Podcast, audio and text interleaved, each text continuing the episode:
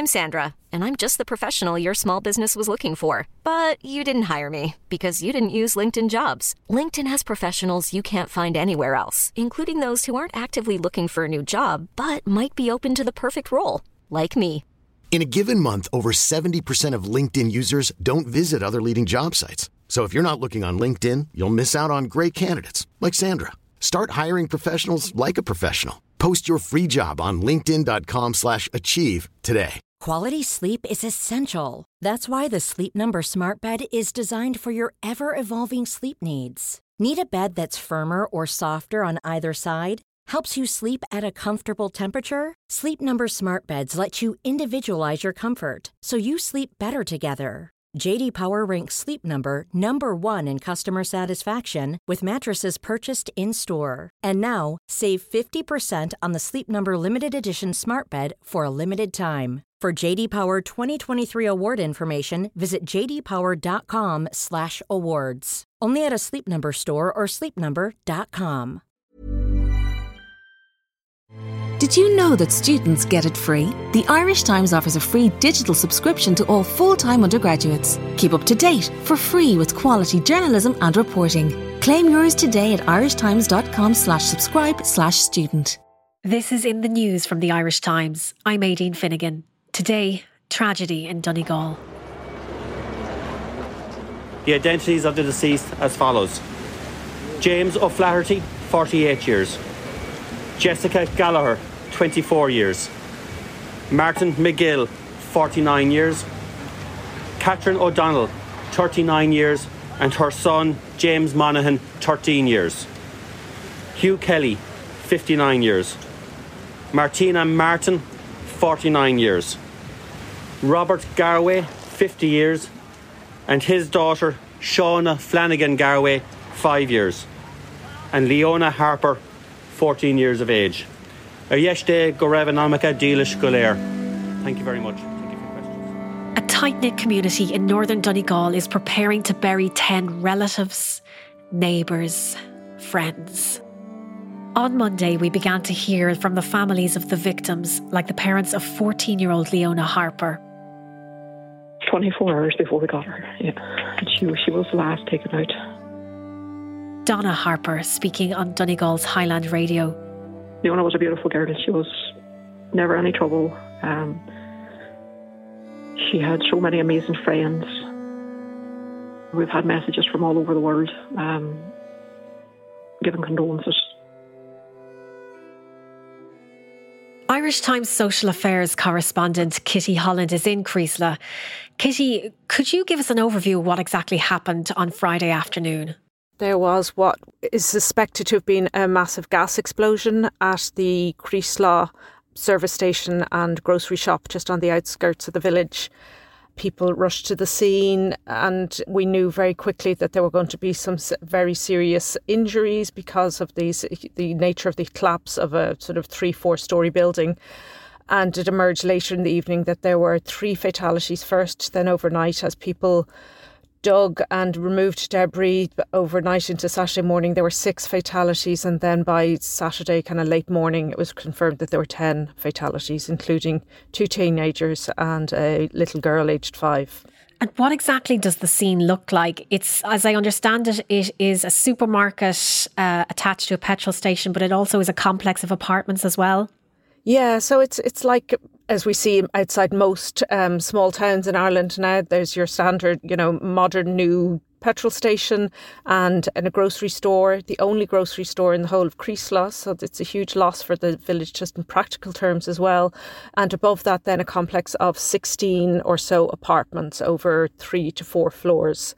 And now it's just a scene of absolute devastation, uh, rubble. You can see into the apartments. The wall has collapsed down on top of the Applegreen station, crushing the station um, beneath, and the walls have kind of fallen out. At the moment, um, I'm sitting just near the station, and there's these builders workers are securing it. They're pu- putting up a cordon around it. Um, I presume with a view to reopening the road and making safe the the site where it happened. What strikes me, Kitty, is the entirely ordinary nature of the errands that were being run on Friday afternoon, you know, that had people in the shop at the time, you know, buying an ice cream after school and withdrawing cash from an ATM machine and buying a birthday cake for a young child's mother. Who were the people in the shop who so tragically lost their lives? Well, well, as you say, they were people going about their ordinary Friday afternoon errands. Catherine O'Donnell was there with her son, James Monaghan, 13. She had just met him off the bus from Mulroy College in Milford. It's about a 35 minute drive away. There was little Shauna in, the, in with her father. He was originally from Zimbabwe, been living here a little while, uh, like a few years. They were buying a birthday cake for for her mother. There was Martin McGill, who was just I'm looking at the takeaway he went into. It's a pizza um, takeaway. They needed him to get cash, so he ran across the road to get money for um, from the ATM. There was Leona Harper who lived in Ramelton area, which is um, I suppose about a half an hour drive from here. She had a choice of going to a birthday party or going to a sleepover here with one of her friends, and she chose to go to the sleepover. So she's not immediately from the area, but she, um, yeah, she was here by chance. She could have been somewhere else. Martina Martin, who was 49, she worked in the shop at the till and Hugh Kelly. And 48 year old James O'Flaherty, he was originally from Sydney and had settled here. He was an engineer from the University of Tasmania and he was very friendly, chatty, good sense of humour, good Australian sense of humour, loved life here, hardworking, lovely member of, of the community, just going about his ordinary business and as you say, yeah, absolutely, just doing their ordinary everyday things as you do on a Friday. And I suppose that's what's so shocking for people. Like Bishop Alan McGuckian was talking to me about it, and he was, you know, he was making the point, which is that it was the randomness of of the event, you know, there, but re- literally, for the grace of God, could have gone any of us. Our lives are frail. Our lives are fragile. Um, I think you know, you can't be thinking about that all the time. Uh, it wouldn't be good and yet it is good to acknowledge it some of the time. Um, and certainly, people in the town, I've spoken to several people who said that they usually go into the post office that time. They were, but they just let, were going to leave it till four o'clock to get the end of the get the post office on Friday. But they would usually be in there. Someone else whose wife had been in there. Literally, he thinks she may have even been the last person to leave the shop. She was there about three minutes before you know, we, we feel we feel we have so much control over our lives, and as Bishop McGuckian said, we it, it makes us realise and come face to face with how little control we have over even the point at which we die, and that's the you know the frailty of life, the the fragility of our existence. That you know you're here one minute and you're gone the next, and that's really difficult for people, I suppose, to have to face and to process. It's what makes it so shocking, and here you know a whole community is is having to face that. And it's not just Creeslough, it's Dunfanaghy, it's Termon, it's Fanad, it, you know, it's Ramelton, it's Milford, it's all the towns around who, who love people who were involved in it. So it's a, it's a huge, devastating, shocking event for the whole of North Donegal.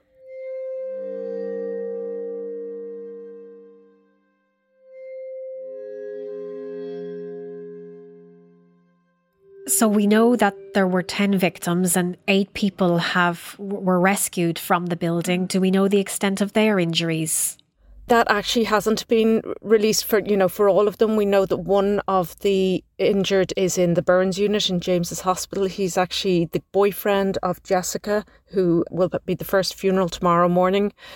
So we know that Connor McFadden, who is Jessica's boyfriend, is uh, she was visiting him in his apartment, and she was the first fatality apparently brought from the rubble, and he's now in hospital. I don't know the extent of the other injuries who are in Letterkenny. The devastating impact of the explosion was clear as soon as it happened shortly after three o'clock this afternoon.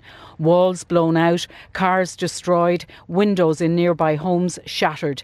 Emergency services were quickly on the scene, and the local community went straight into action to help. Kitty, the rescue operation sounds like it was extremely dangerous. What can you tell us about the damage to the building and what that meant for the rescue effort on Friday? Well, from, from having spoken to Gary Martin, who's the head of emergency response in Donegal County Council, he was here by about four o'clock on Friday. And he could see that it was an extremely unstable and uh, dangerous environment, despite the fact that there were hundreds of locals, you know, literally by hand lifting concrete slabs and metal and everything from the from the collapsed structure.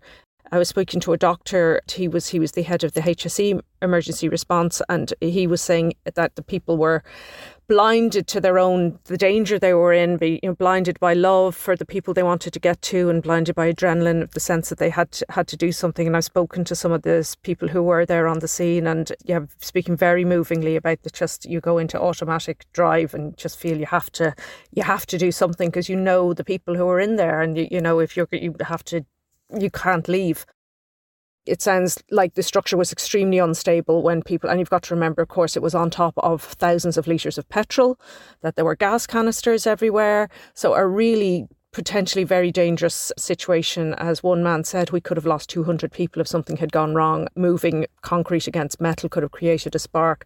But Applegreen did have engineers on site and they emptied the tanks and turned off the valves, and the gas, I understand, was cleared from the area as well one um, ambulance worker said it was like working with a, a game of Jenga. If they took the wrong the wrong piece of brick away, the whole thing could have come crashing down. So there was a structural engineer on site throughout the whole of Friday night and into Saturday.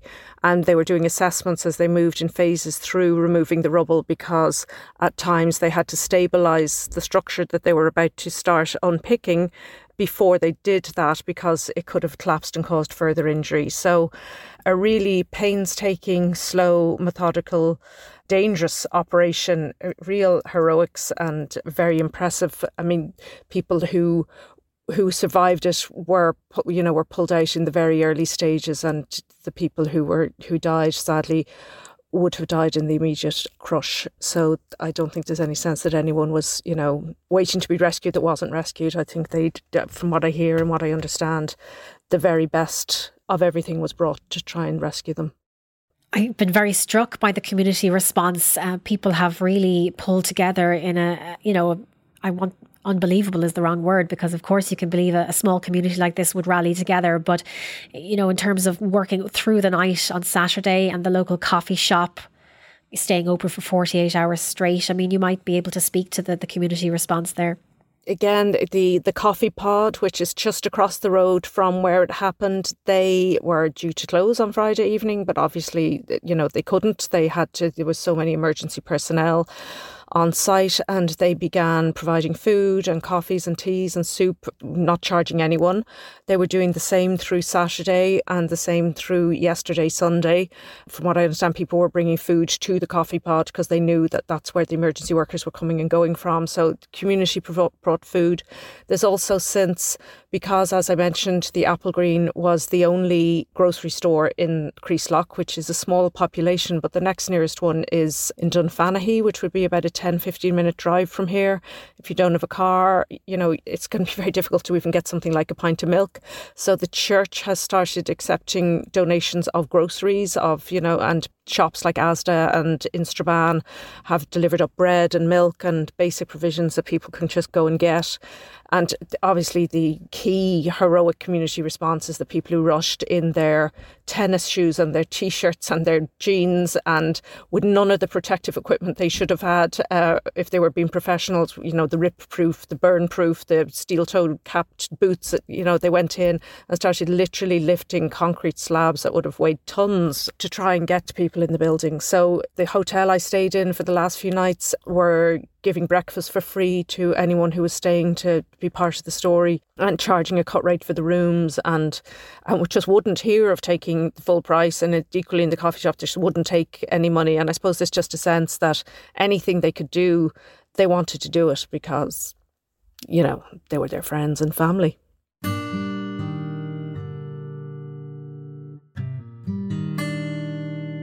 How are people now, Kitty, in terms of the initial shock, perhaps, and the adrenaline having waned?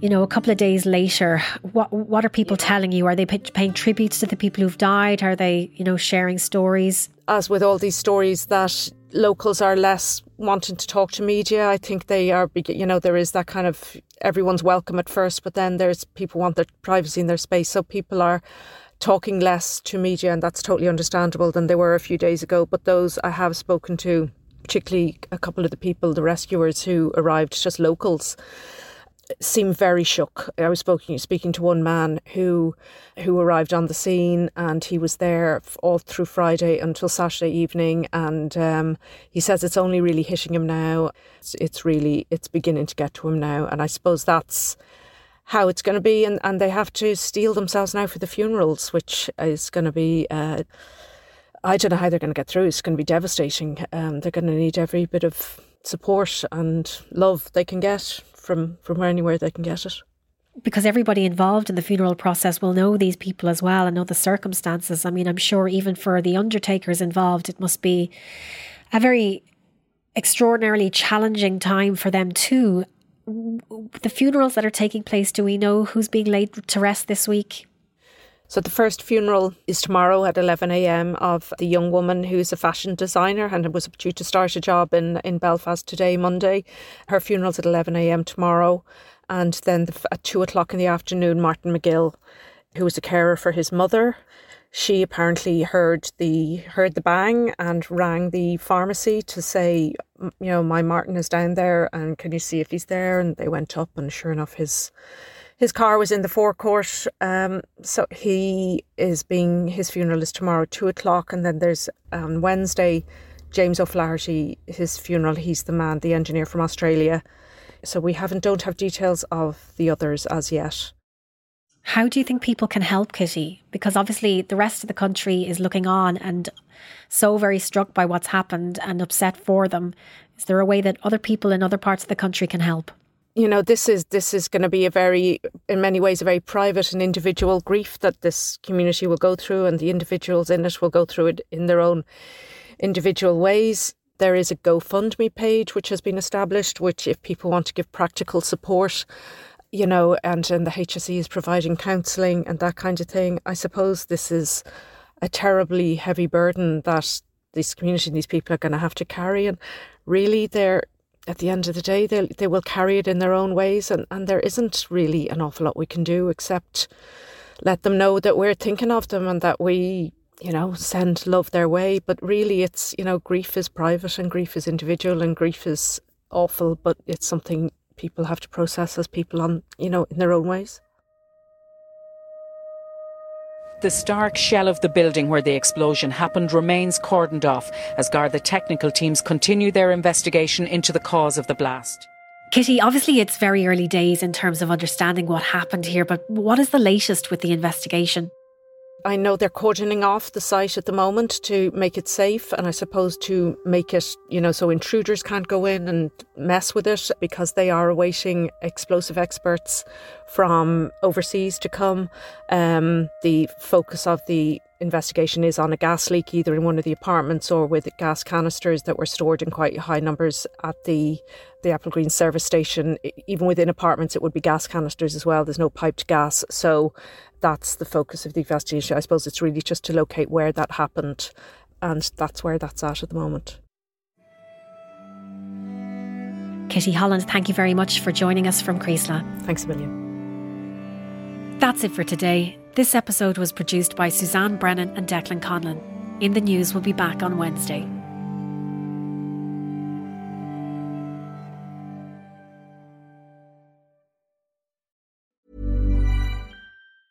Ever catch yourself eating the same flavorless dinner three days in a row? Dreaming of something better? Well, HelloFresh is your guilt free dream come true, baby. It's me, Keke Palmer. Let's wake up those taste buds with hot, juicy pecan crusted chicken or garlic butter shrimp scampi. Mm. Hello Fresh. Stop dreaming of all the delicious possibilities and dig in at HelloFresh.com. Let's get this dinner party started.